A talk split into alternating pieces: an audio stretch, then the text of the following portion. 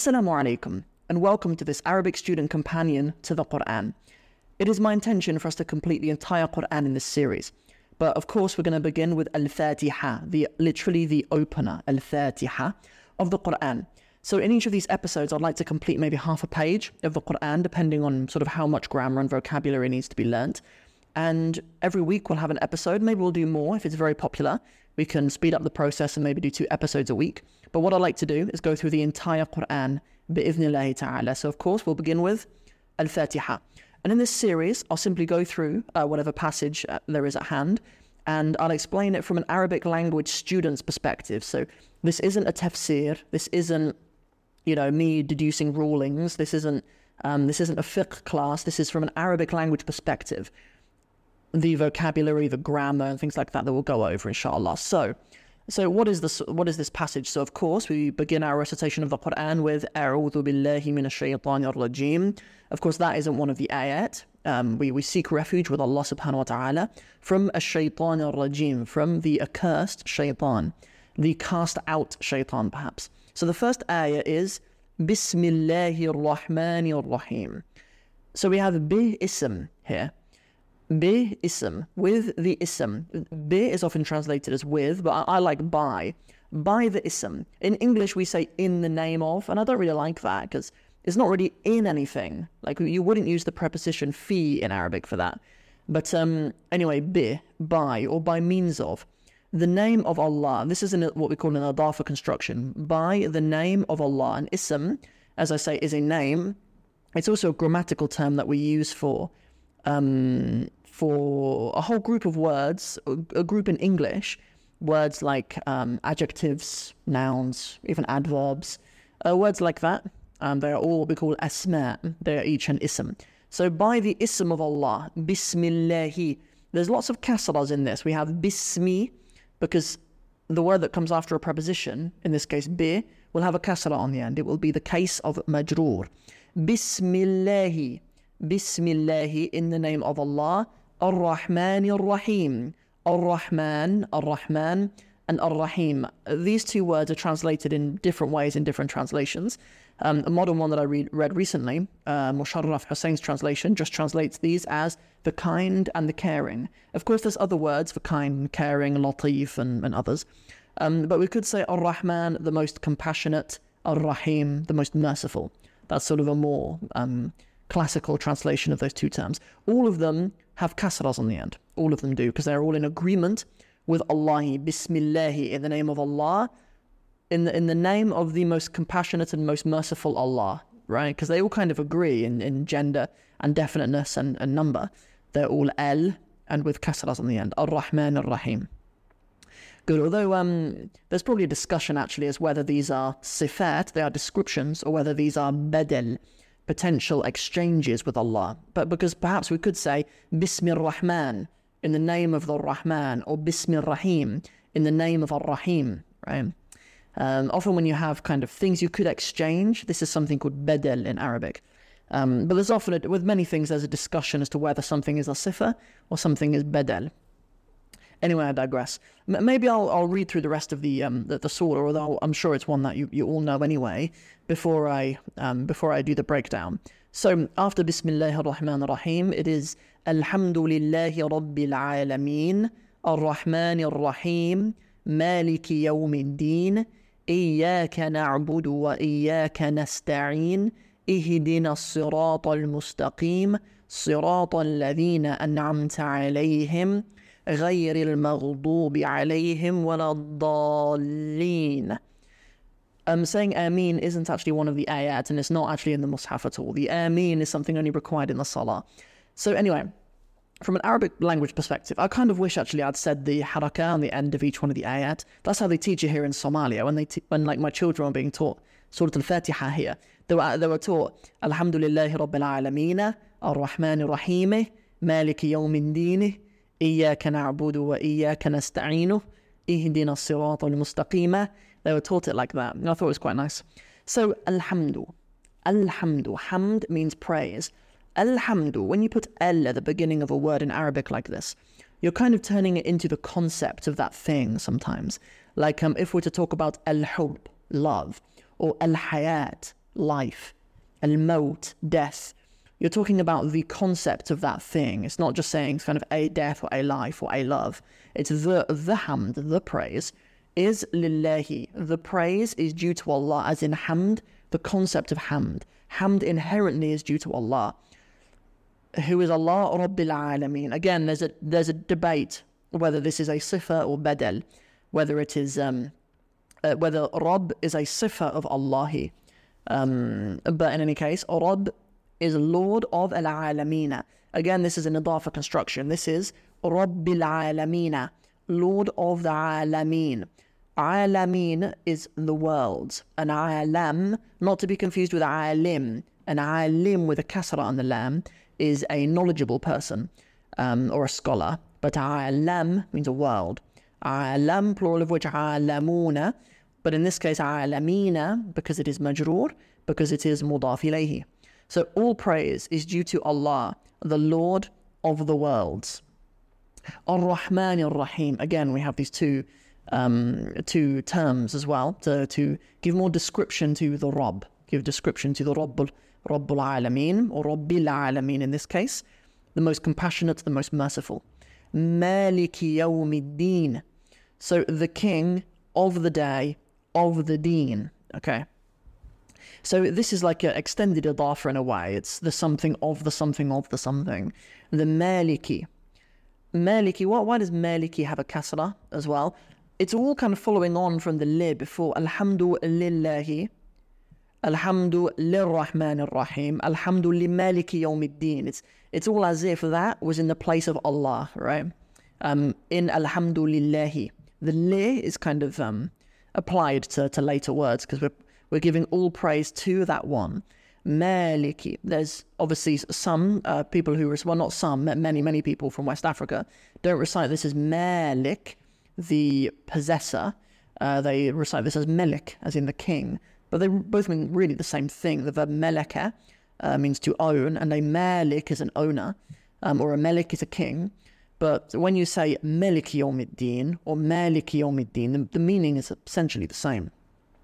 But uh, they're two perfectly fine recitations, just um, our brothers and sisters who recite in the style of Warsh, mostly from West Africa, they tend to say melik yomiddin, whereas um, people who recite in the Hafs style, which I, th- I, think is the majority of the Ummah, um, well, actually, I don't want to speak out of turn, actually, I'm not too sure on that. But, um, but anyway, most of us will have heard Maliki Yawmiddin, the owner of the Yawm, of the day, of the Deen. There's a few different terms used in the Quran for that day, for the final day, for the day of judgment, day of resurrection, day of reckon- reckoning. And like we have multiple terms in English, we also have Yawm al Qiyamah, Yawm al Ba'ath, uh, Yom Din. And the Deen one is to do with the term Dain, meaning a, meaning a debt.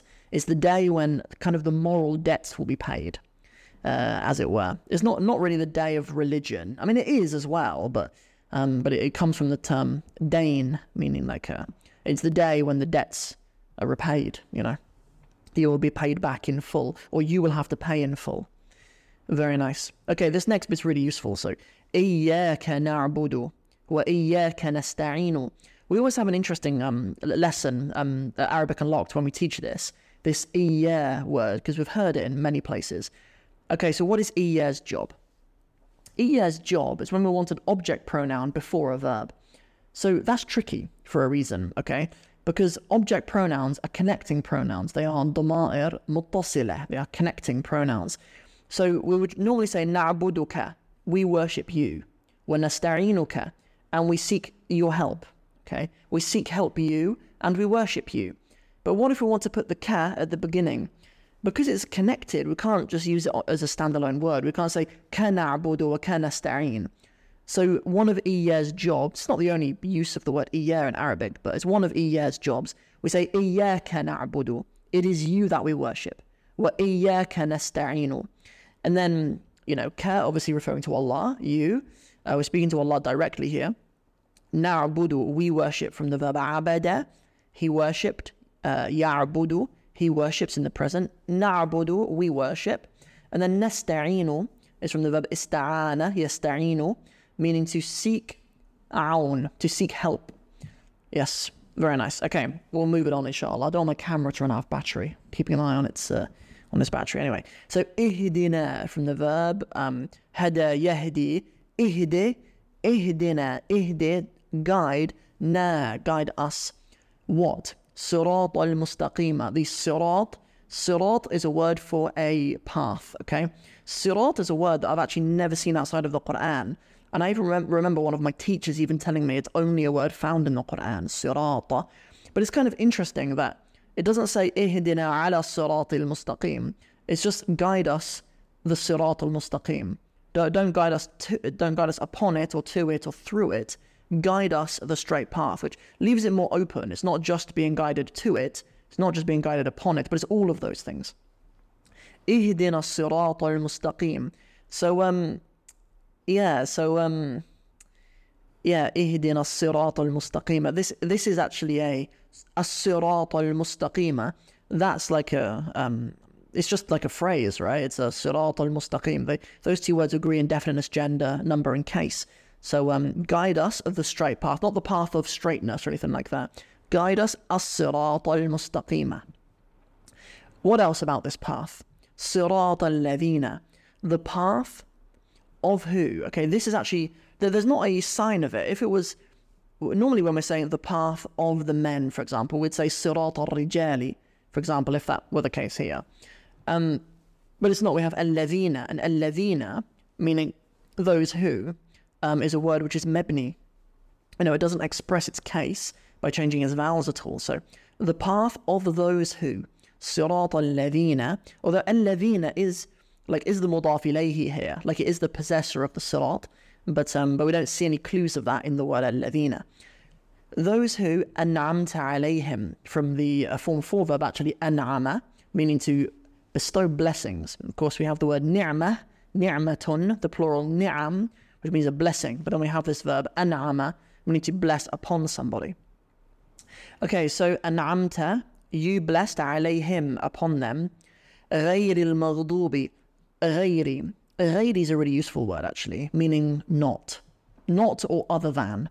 غير المغضوب not the مغضوب من المغضوب who, who is the مغضوب مغضوب is the ism maf'ul, or what we call the passive participle, from the verb غضب يغضب, meaning to uh, be angry. Al-maghdub are those who have, the maghdubi alayhim rather, are those who have incurred anger upon them. The Ghadiba means to be angry. A maghdub is have has incurred anger alayhim upon them. Al maghdubi alayhim, those who have incurred anger upon them. Wala dhalin, and neither. Wala and no. The dhalina either. We don't want to be either of those groups. The dhalina, there is actually a verb, um, dhalla, and this is the ism fa'il of that dhalun um, in the singular. There's another plural, I think, actually. But uh, we use dalin here. Um, yeah, it kind of rhymes with like mustaqim and nasta'in and and ad-din and, and, and those words as well. So it fits from a um, from a poetic standpoint as well.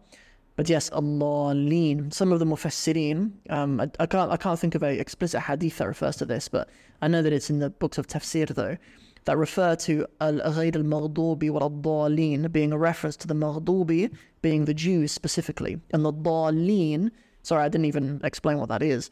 Um, the verb dalla in the form one, dalla, means to be astray. So dalin are the, those who are astray. So yeah, referring to the maghdubi alayhim being the Jews and the dalin being the Christians. Because even we can see today, subhanAllah, like they're um, all, all, love and respect to to, to our, our, Jewish and our Christian um, cousins, and they're they're very very close to us in many ways, despite the politics. Um, the, the the Muslim should always sort of extend their kindness to to the Jews and the Christians, but from a from a theological standpoint, if we look at them, the Jews, they're they're not necessarily like people who are astray, because they actually have very firm grip on their scripture. Like you find Christians who, like Jews rather, who have very firm grip on on their scripture and on their rulings and things like that, and and and and are willing to adhere to them. But then the Christians are, are people who perhaps don't. In a, in a, if you look at the Christians in general, of course there are lots of Christians who take the scripture very seriously. But if we were to think of them as their separate ummah, a separate ummah, look at them as a whole ummah, you would kind of get that impression even today. Okay, so that's everything for this episode. Thank you so much for listening along. Hopefully, that's all been very, very useful for you, inshallah. And we will continue uh, next week at the beginning of Surah Al Baqarah. We'll do maybe, um, you know, when you open the Mus'haf, um, I'll show you here, right? Like when you open the Mus'haf to Surah Al Fatiha, right? We have this page, don't we? We have like the, we have sort of Surah Al Fatiha here, and then a little bit at the beginning of Surah Al Baqarah. Maybe I'll, be- uh, maybe I'll do this whole passage from the beginning of Surah Al Baqarah the first five ayat in our next episode, inshallah. Good news is actually I have a bonus resource with this uh, particular episode on Patreon for the people who support the podcast at five five pounds a month. I'll do a bonus resource for you over there as well, inshallah. I'll do a little worksheet that you can print and you have good notes and things like that for these episodes. And I'll, I'll do one of those for every single one of these episodes. So if you subscribe over there at five pound a month and support the podcast a little bit, that'll absolutely mean the world to me. And um, yeah, there'll be some more bonus resources for you over there. But in any case, uh, come back tomorrow for another episode of the Arabic with Sam podcast, of course. Or, um, yeah, come back next week if you want our next installment of the Arabic Student Companion to the Quran. Assalamu alaikum wa rahmatullahi wa barakatuhu.